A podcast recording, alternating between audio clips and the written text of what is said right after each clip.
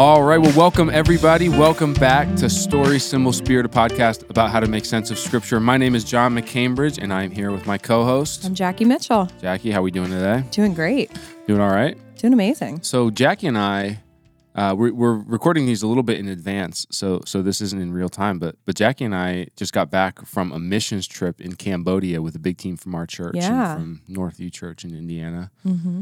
How was that? How'd you like Cambodia? Oh, it was great. Dude, I, I loved it. it. It was so, it was such a great organization to work with. The other church we went with, Northview, great people. Really, everything was great. We, except for we got pretty sick. Uh, I would we- say. we. Well, got sick, okay. or I got sick first and then got a few other team members sick. like I everyone on the trip and the missionaries that are over there. oh, they and didn't the get sick. children. No, that's not true. All right. No, the no. missionaries really are sick. No. Um, yeah. So so we work with an organization called 117 International. Yeah. And uh, they uh, the, the the organization the the purpose of the organization the mission of the organization is to provide education to kids who would otherwise be left behind and so they have a school that they operate in Haiti and then they have a partnership in Cambodia with a school called New Hope. And so I've been to Haiti a couple times with them, and then we just took a team to Cambodia, and we're there at New Hope, and we do like a kids camp for the Mhm. kids, and we do a staff training day, and we're it, you know it takes like four days to travel there. yeah. Yeah, for real. So you so you go from from Columbus to Detroit, Yes. Detroit to Korea, which is 14 hours, Yeah. and then you land in Korea, and you have a three hour layover, Yeah. and then you get on a plane for another six hour flight to. Uh, to, to Phnom Penh, which The is capital. the capital And then you're not Mhm. even like where in the country you And need you to get be. on and then you gotta and- and then you take a propeller plane. And you passed out on the plane. I passed out maybe for a moment. I don't do great on planes. You, you, so- have, you, you have pretty bad flight anxiety. I do. And I I love to travel, so I like don't want to make it stop me from getting on a plane. Yeah. But I, I do Which like is admirable. You know, thank you. But it is pretty embarrassing, like how bad my plane anxiety is. And I did Yeah. like forewarn everyone on the trip, like I do have plane anxiety, and I still feel like you guys were like, "Oh, we didn't realize It was more like dramatic this." than I was expecting. But good thing you have very supportive people like me there. Yeah, right. I, I seem to remember being made fun of on the plane by a couple coworkers. I won't name names, but Like when you literally pass out out of anxiety, and I'm like laughing at you. And I don't remember passing out. But I think that maybe indicates that I did possibly pass out I was if I sitting don't behind remember. you, and your and your neck went limp. That's for sure. that propeller plane, not good. I would say that was Yeah. my least favorite part of the trip. just so everybody understands, this was like a corporate airline. And it just had propellers on it. It wasn't like a tiny puddle jumper. It wasn't like a tiny plane. it was pretty small. It was. I was getting It was stressed. like 45, 50 people on Too it. much. Too much. I didn't like it. All right. Well, uh, we took a little bit of break in, in recording, not in Yes. releasing the episode, so so people listening don't know that. But but the last time that we were together, uh, the we we went through all of Genesis one, yes. And then we talked about the divine council, Mhm. which kind of sets the stage for the spirit part of the story symbol spirit worldview.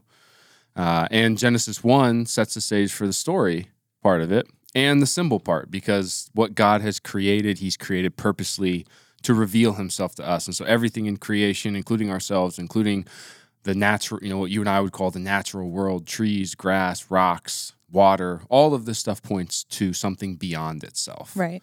And so we, we've started the story, we've set the symbolic framework, and we've talked a little bit about the spiritual world that the biblical authors thought that they came from, you know, uh, which you and I as Christians would say that is the true understanding of the world. Yeah. Yeah. Much more true than the materialistic way that, that we're, we're kind of taught to understand the world. Yeah. We Right. had to set that framework up. Doesn't mean that, that the world is not material.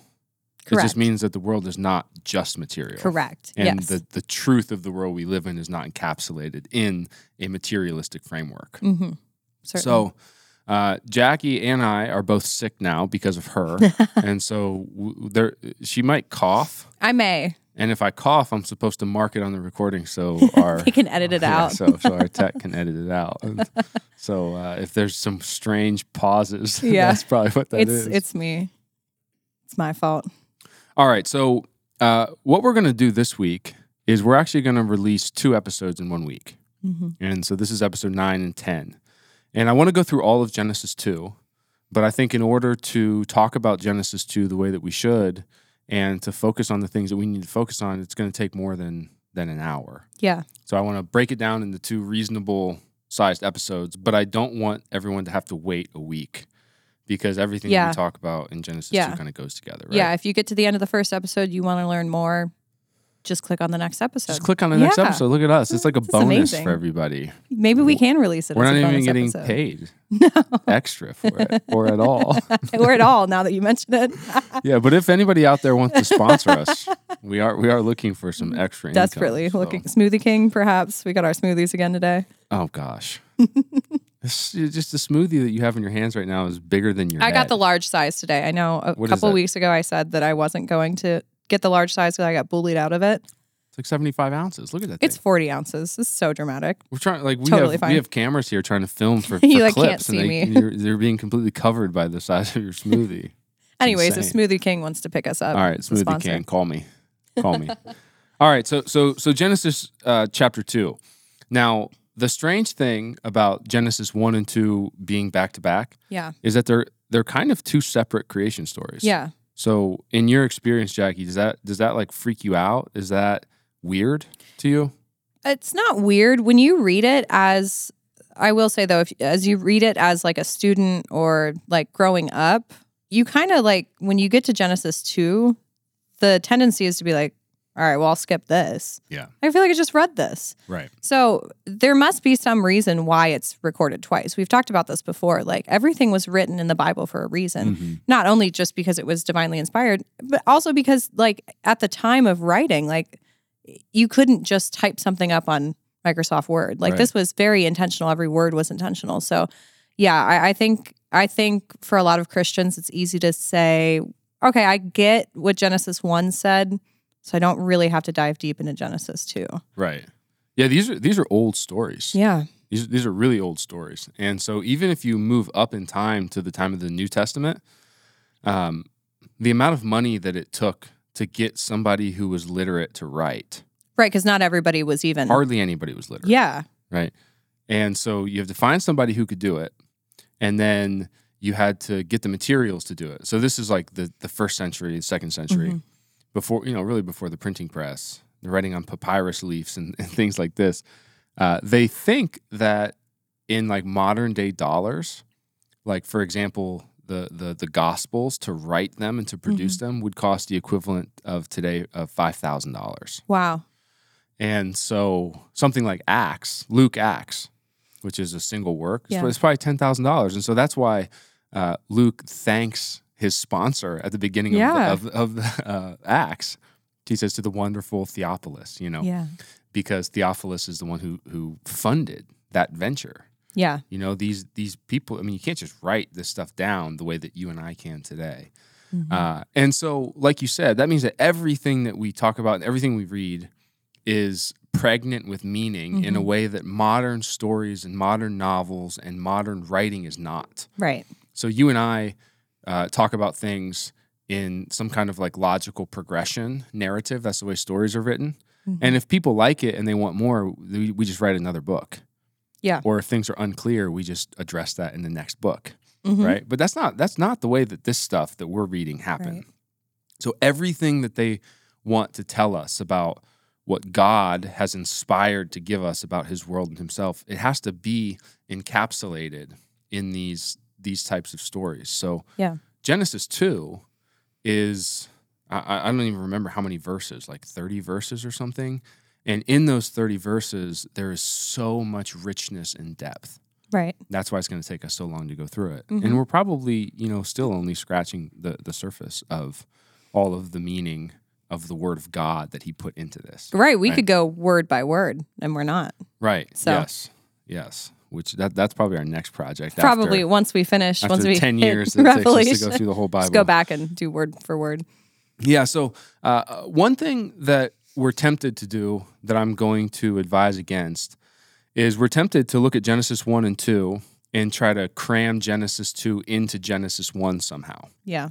So so people have theories about you know um, is is Genesis two describing like the sixth day of creation because it's talking about humans, and in Genesis one the sixth day of creation was humans, or is it like the fourth day because of the, like when you when you look at some of the sequencing, mm-hmm. like wh- and, and I actually think that's probably the, the the wrong way to to to to look at it. I think that we have to read them both separately and understand what both of them are trying to tell us. This is the foundational story Yeah. of the world and who we are. And so God has graciously given us two accounts. Um, and this is what he wanted to give us. You know, the first Genesis 1 I would describe as like a cosmic perspective Mm-hmm. that shows the diversity of creation. So there's water, there's land, there's animals, there's humans. All of that comes together. And he wants us to understand that. He wants us to understand the vastness of the, the created world, of, of, of the cosmos.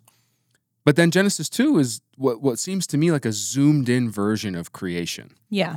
So there's detail in Genesis 2 about humanity, about identity, about sex and gender, about marriage, uh, all these other things. that They're not really detailed in Genesis 1. Right. You know, we spent an entire episode talking about uh, a phrase that was used when it was talking about the Yeah. creation of humans. But all that it says is that God said, let's make humans in our image and our likeness. And then he did. And that's kind of what Genesis 1 says about Yeah. us. Genesis 2 says a lot more about us and about what kind of world we live in and, and what it means to be human. And so we have to we have to dive into that and look at the detail of that, the relationship between God and man that is not exactly disclosed in Genesis 1. Yeah. And there's God's grace for doing that because I think if it was just Genesis 1, we would ask those questions that a lot of which Genesis 2 answers. Exactly. And when we get to Genesis 3, which is the fall, which is another, you know, paradigmatic story uh, in the Bible, that's only going to make sense in light of both Yeah. Genesis 1 and 2. Yeah, absolutely. Right. Uh, some of the stuff in Genesis 3 comes at us fast, even with Genesis 2, but it's definitely a continuation of Genesis 2. Yeah. If you went straight to Genesis 3, the fall from Genesis 1, we would be very confused. Right. And so, again, grace of God. God is a master communicator. And so, these two creation stories, these two different perspectives, this is what he wants us to have. Mhm. This is how he wants us to begin to understand ourselves and him in this world. Um, and I think that that when you look at it in that both and aspect, you can start to put together a layered, rich mosaic of this world and our humanity and God.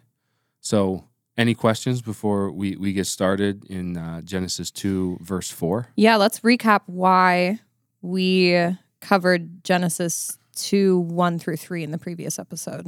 Just to recap, because we had a we did Genesis Mhm. 1, but then we did the Divine Council episode. So we're starting in verse 4 because Yeah, because uh, the chapter breaks came later. yeah, right so so that's the, the the chapters and the verses is something that the scribal tradition uh, ha, has put in Yeah. there to help us reference and to help us organize and help us see but um, you know the little numbers that you see next to everything yeah, people weren't writing those in as no they that wrote wasn't down in the the original manuscript right, so, right, so right, these were just big long scrolls or right. or you know sequences of of leaves of papyrus or whatever.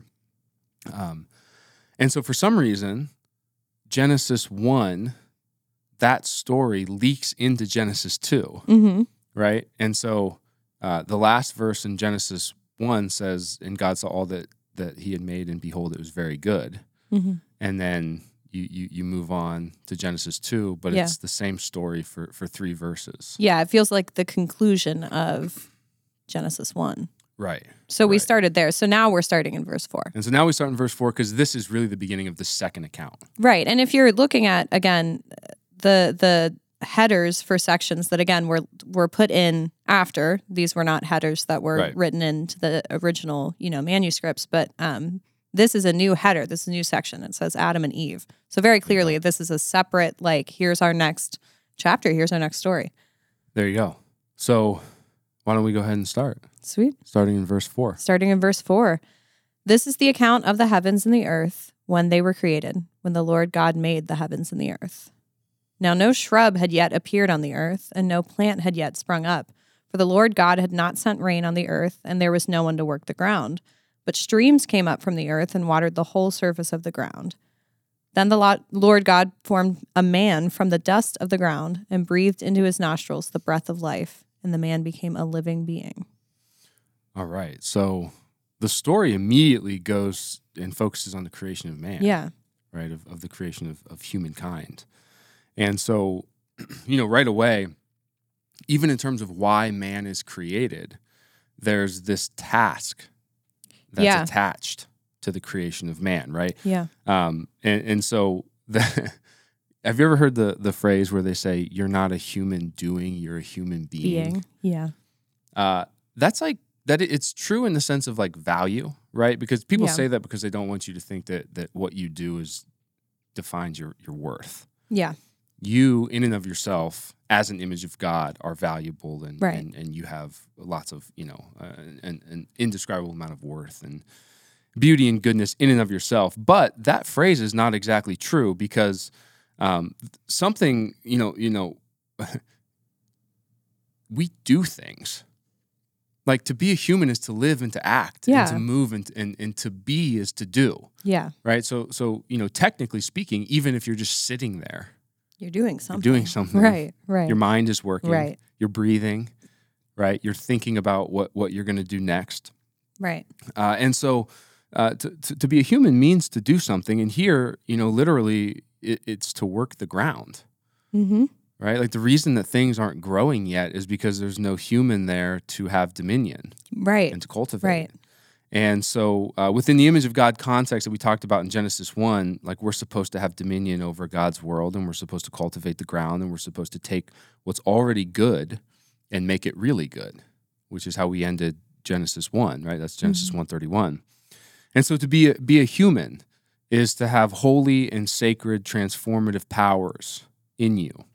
And when you touch the world that you inhabit, the world changes. Mm. You know, most people you, you'll notice this if you take time to, to reflect on on your life. Um, you come in contact with things; they don't remain the same. You come into a relationship with somebody, and they are not the same as they were before, and you are not the same as you were before. And you have to ask the question, why is that? And the answer that the Bible gives is because that's who you are.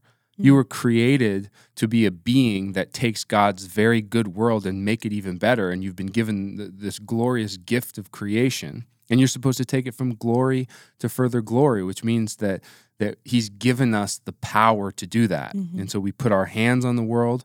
Uh, in this story, you put your hands on the garden, on the soil, and you take it from what is already good to something that that that's even better. Yeah. And so that's what it means to be a human being. Every single person has the same call, which is to take God's world and with the powers and the gifts and the abilities that He's given you to take it uh, from something that's glorious to something that's even more glorious. And that's beautiful. It is beautiful. There's, from a Christian perspective, there's never a reason for you to think that that your life has no meaning or purpose. Right.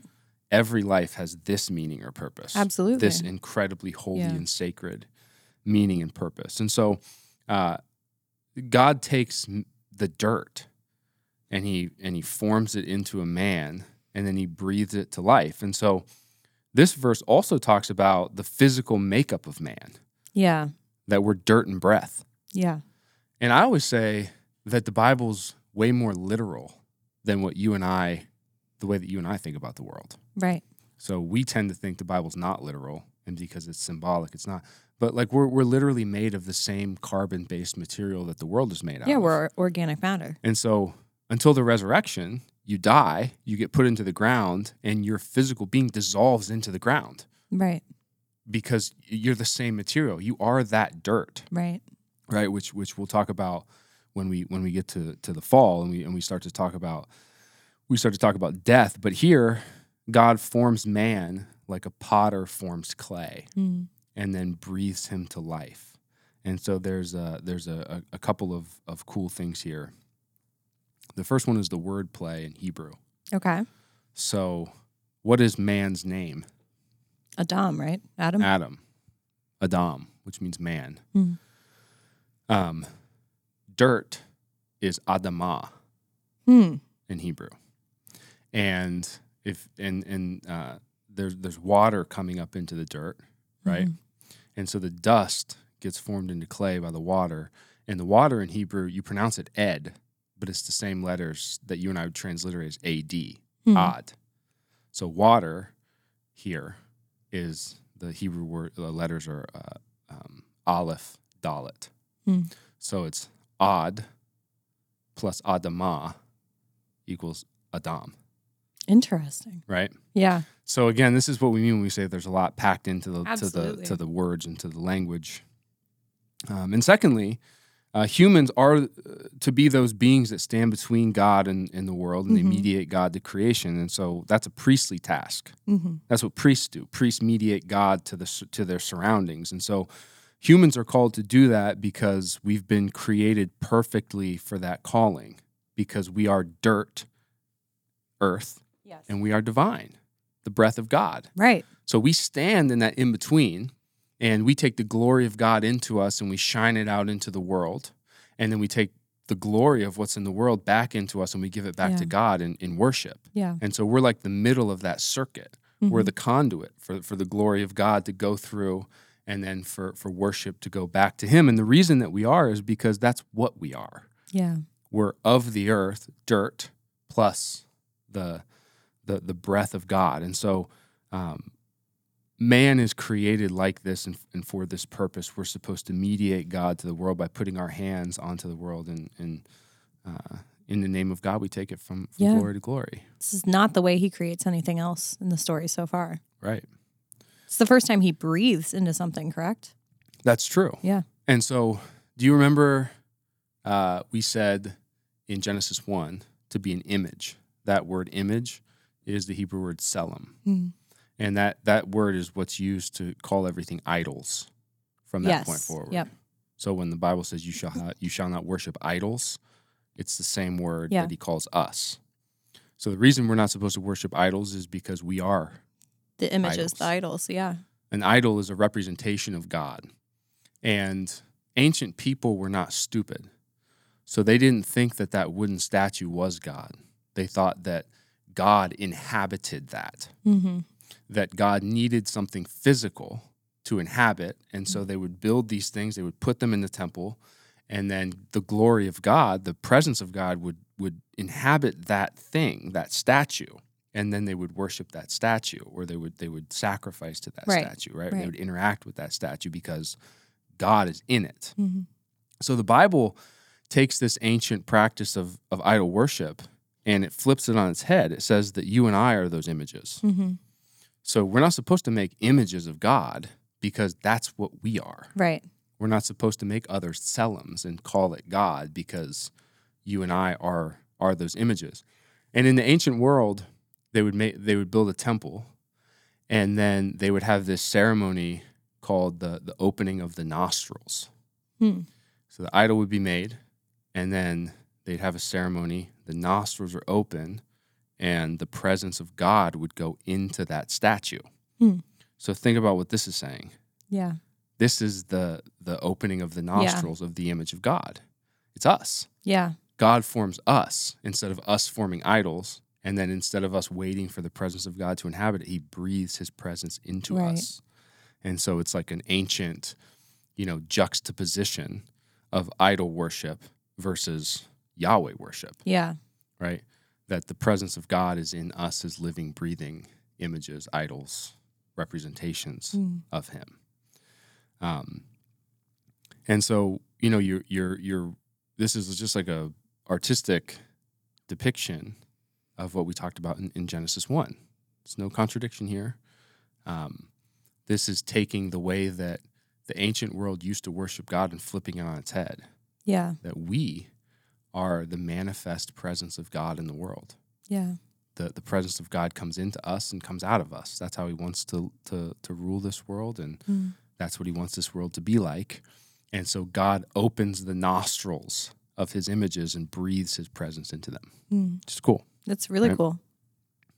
Okay. 8 and 9. Eight and nine. Now the Lord God had planted a garden in the east, in Eden, and there he put the man that he had formed. The Lord God made all kinds of trees to grow out of the ground, trees that were pleasing to the eye and good for food. In the middle of the garden were the tree of life and the tree of the knowledge of good and evil.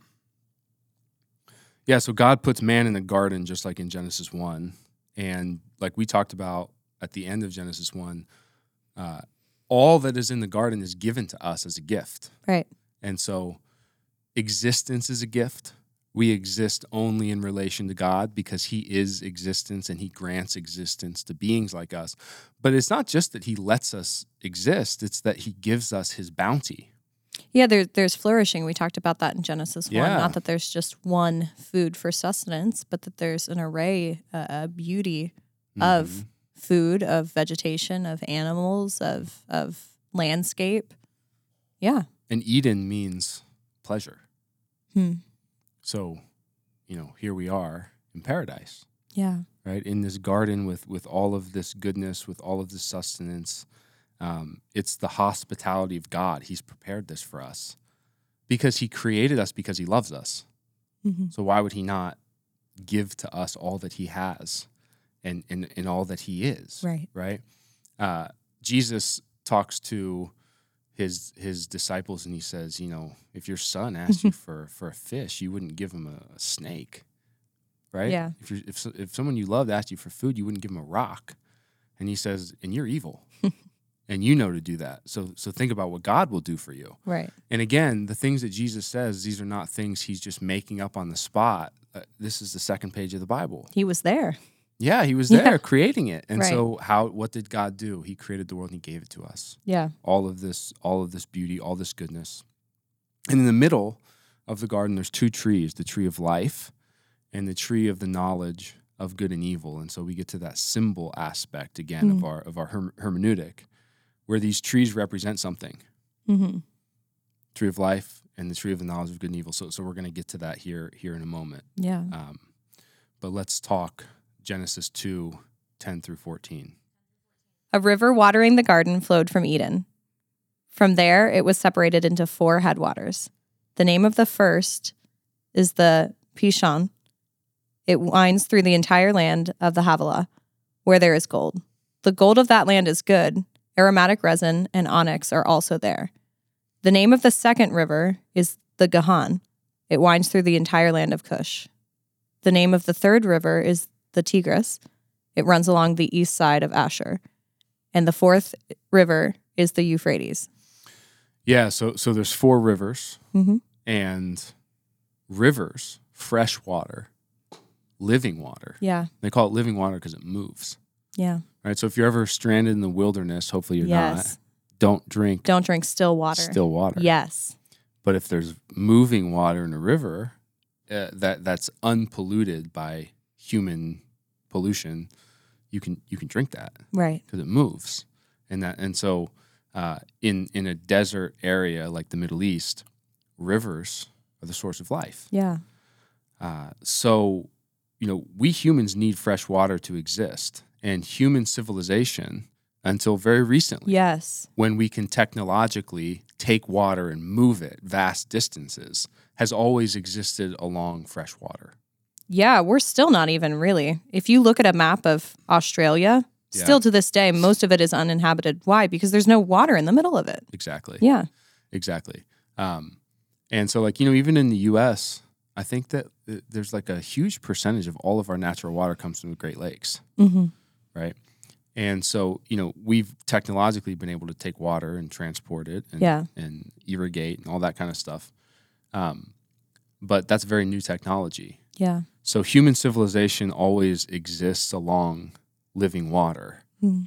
And uh, that means that flowing water kind of represents life and flourishing. hmm And so the, the four rivers that flow from Eden, there's four of them because symbolically, these rivers flow to the four c- corners of the world, yeah, right? So, so that when you say like to the four corners of something, that means all over it. yeah. Because there's no corners on the globe. Yeah, but yeah, Yeah. right, right. but but if in we're we're in a room right now, Yeah, and if I were going to say you know cover this whole room, we would say make sure that all four corners Right, of this room are covered, right? yeah, And so the four rivers that flow out of Eden in Genesis chapter 2, they flow to the four corners of the world and the life that comes from that water goes out into the world in order to bring Mm. the rest of it into life and flourishing. Hmm. So according to Genesis 1, what are humans supposed to do? What's the task of a human being? to take the to take the world, work it, make it better. Yeah, so to Yeah. take life, like we're supposed to be fruitful and multiply. Yeah. Fill this earth with life Yes. and goodness and Yeah. beauty. Uh, and and so we're supposed to take that garden that's beautiful and bountiful, and we're supposed to cover the whole globe with it. Well, well, in an actual practical sense, how would you do that as humans? Hmm. You'd follow the water. Yeah. And so in Genesis 2, you have the, the fresh water that is the source of life that flows out from the throne of God, Mhm. Eden, the presence of God, out to all four corners of the globe. Yeah. And so, you know, uh, technically speaking, humans would follow those rivers out, Yeah. be fruitful, multiply, and, and we follow the life of God and do what humans are supposed to do Yeah. and uh, cover cover the globe with life and flourishing and multiplication and further glory that comes from the garden. So this is important. In the very beginning, from the very beginning, um, life flows from the presence of God. Mm. God is in Eden. Right. His presence, his manifest presence is in Eden. We are those beings that he comes within, and then out of us, his life is supposed to be given to the world. Yes. So from Eden, we're supposed to go out, you know, along these rivers, water of life, and to take the the beauty out into the world. And so the Tigris and the Euphrates uh, are in modern day Iraq. Mm-hmm. Yeah, so we know we, these know rivers, these, yeah. these rivers. The other two, which is, are called the Gihon and the Pishon, are somewhat mysterious in terms of Hmm. modern geography. Um, both of those words in Hebrew mean like to gush or like to overflow. Hmm. So it's like these bountiful, Yeah. overflowing rivers of, of fresh water that, that bring life. And so you have four full gushing rivers flowing from Eden, the presence of God, to all four corners of the globe. And so Mhm. life flows from Eden because life flows from God. Yeah. You and I, if we got real metaphysical and philosophical, we would say that life flows from God. Yeah. Um, there's an apologetics idea of contingency where the reason that straight up atheism is is stupid is because all existence is contingent upon something else. Correct. Yeah. So if you follow that all the way back, you get into a problem that's called infinite regress because you just say, okay, where did that come from? Where did that come from? Where did that come from? Where did that come Right. from? And eventually you get to the point where you have to say it came from something uncreated. Yeah. Everything, it, it came from something non contingent, something that just is. Right. So in apologetics, we Christians say, well, yeah, that's God. Right. He is by definition uncreated. He Mhm. just is. And he grants existence to everything else. And so if you completely leave behind the biblical story, you would come to the same conclusion that the Bible is, has come to here, which is that life flows from God. Right. He is the non contingent, uncreated being that gives life. Uh, Paul says that we worship a God who, who makes the dead come alive Mm-hmm. and brings into being things, Things that, that were we're not. Yeah. And so you can see that here. And Yeah. so we as Christians, we say, no, this is literal. Yeah. The, the rivers of life that the humans are going to follow out into the world, that's where life comes from, from God, from the throne of God out to all of the world. Um, and so, you know, when you get in, you get to uh, Jesus' sermons, and again, he's not making this stuff up. He says, if anyone wants to, to, if anyone's thirsty, come to me and drink, and you will become Yes. Yeah. Rivers of living water. And we'll see this imagery again all the way in Revelation Mm-hmm. when we see the new city described as well. Exactly, and this, this is Ezekiel's temple vision too. Yeah. Um, the the the the life of the world flows from God through us, Right. and it's exactly what this story is is describing. Right. Even just in terms of its geographical description of what the garden Mhm. is and what's coming out of it, right? And and so that to me has always been been very fascinating. Uh, this is what God does because God is life, and so the the Lord um, will continually guide you. And this is Isaiah fifty eight. Satisfy your desire in scorched places and give strength to your bones, and you will be like a watered garden and like a spring of water whose waters do not fail. Mm. That's that's Isaiah's promise. Mm. And that's what Jesus is saying. And that's a callback to this. Right? Yeah. Um, on the other side of the promised land Mhm. is the dead desert. And so, um, you know, I think it's somewhat fruitless to try to, to geographically depict where Eden was. Mhm. But if it's somewhere in that area of the Fertile Crescent, outside of the Fertile Crescent is, you know, non fertile. Absolutely. Yeah. It's desert. It's Yeah. dead. And so this story is saying that the God of life wants the waters of life to flow from him into a world that without him is dead. yeah. And we, as the humans, are the ones who go along those rivers and, and bring that water of life to, to the world hmm and to all creation and to all beings. And we take it from glory to, to further glory. And so, you know, you and I get the life of God and we become the life of God. We get his water and we become his water. And then we become a bringer of that water to the world. hmm Um, God's water heals and brings life Yeah. that's what the Bible's going to, I mean, that's where it starts here. And that's what it's going to go on to depict. In Ezekiel 47, the river flows from the temple east. And east of where the temple is in Jerusalem is the Dead Sea. Mm. It's dead. There's no life until the water of God touches it. And then plants and animals and life happens where, where the, the water of God touches. And uh, same thing in Revelation 22 was what you said, right? There's, Yeah. there's a river that flows down the middle of the street. It says it's clear as crystal flowing from the throne of God and of the Mhm. Lamb down the middle of the great street of the city. And on each side of the river stood the tree of life, bearing 12 crops of fruit, yielding its fruit each month. And the leaves of the tree for the healing of the nations, Yes. the healing of the world. The life that is brought from God heals the world. hmm And here, before the fall, the life that comes from the water of God brings life to the world. Yeah. And who's supposed to take it there? Us. Us. It's our job. Because the manifest presence of the God of life comes into us and shines out of us. Mhm. He opens our nostrils and breathes his life into us. And that and, and so we're we then take that life and we we bring it to the world. And so that's true in, in the restored new earth and the new Jerusalem. Mhm. The river of God brings about the tree of life, which we're going to talk about. And what this water touches, restoration and healing and flourishing happens. And so this is the vision that Genesis chapter 2 begins with Yeah. the river, the presence of God, which is manifest in his images, flows out of Eden to the whole world. Yeah. I, I think sometimes we have the idea that Eden was just a place to, and certainly it was paradise, but just a place to like do nothing. Right. But if you read this, it's very clear. It's like the beautiful start of like the dream job, right? Like the dream journey. Like this is like a beautiful work set before us, but it is work. Mhm. Absolutely. We've got a job to do. Yeah, there's sometimes we make the mistake and we think that that before the fall Sabbath was the eternal state. Yeah. Right? So you rest and you enjoy God on the seventh day. And then once we fall, well now that's ruined and now we have to now go we gotta now we have stuff. tasks. Now we have tasks. But that's not true. Yeah. right? The, the, it never says that the world was perfect.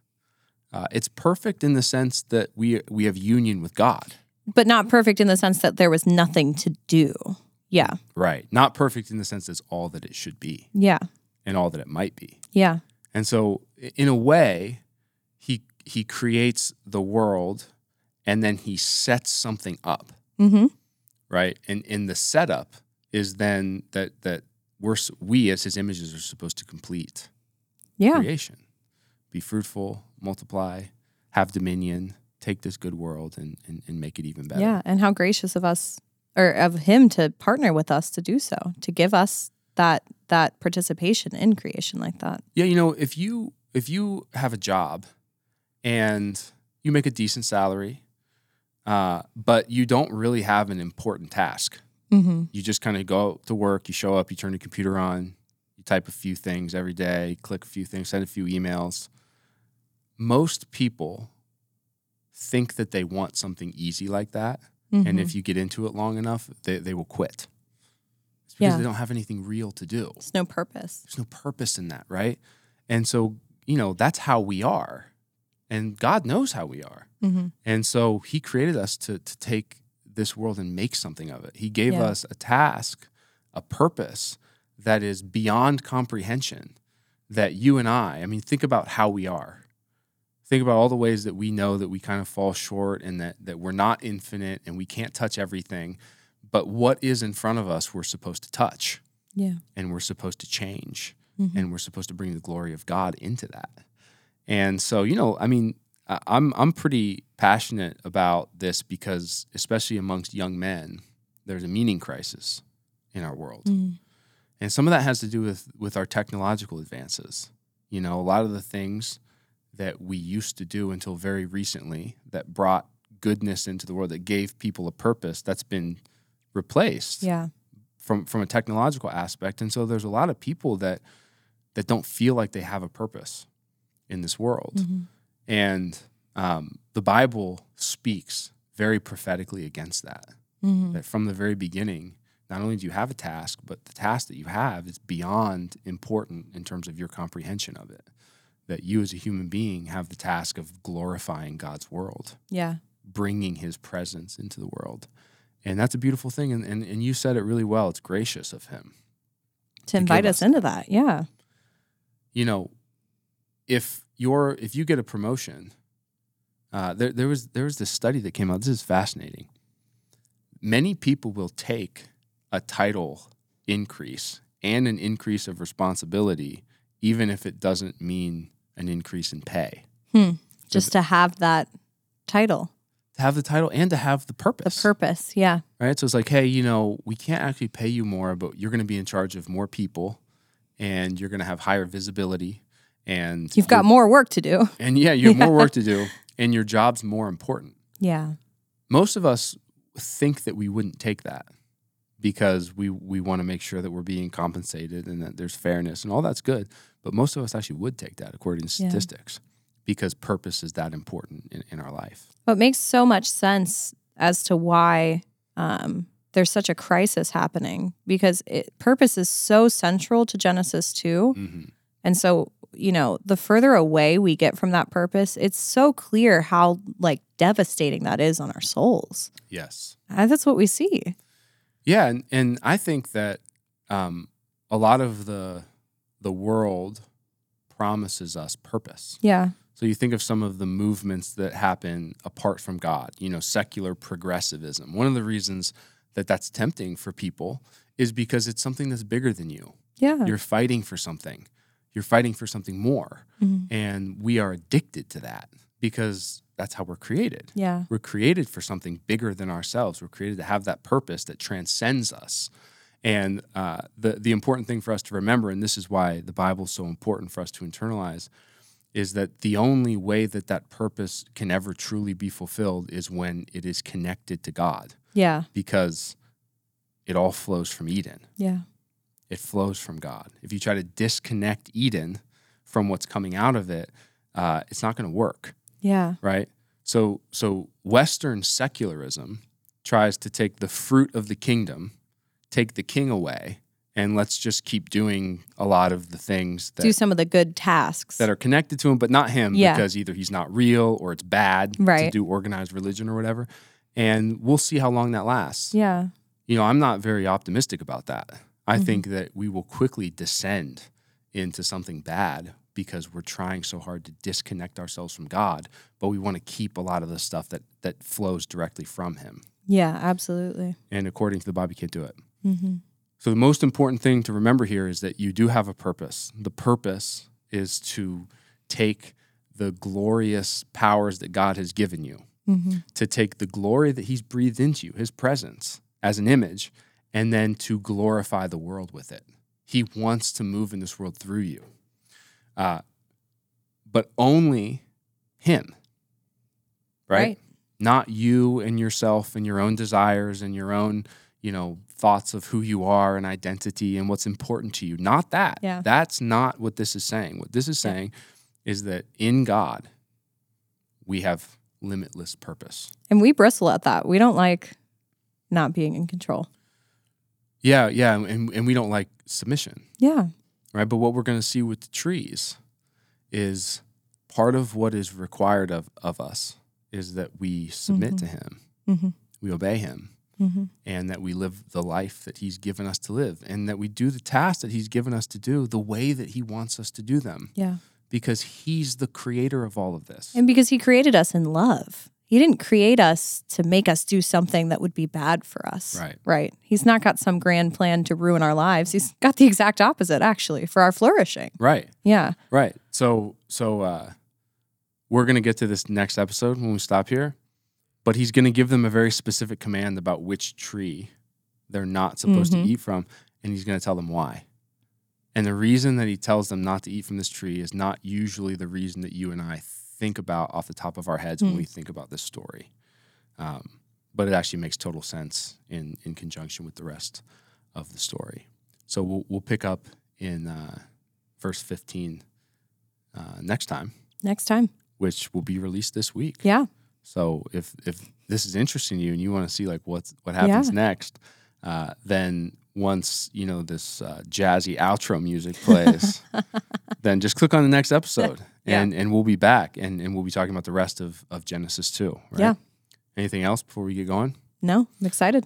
All right. Well, we will see you guys next time on Story Symbol Spirit.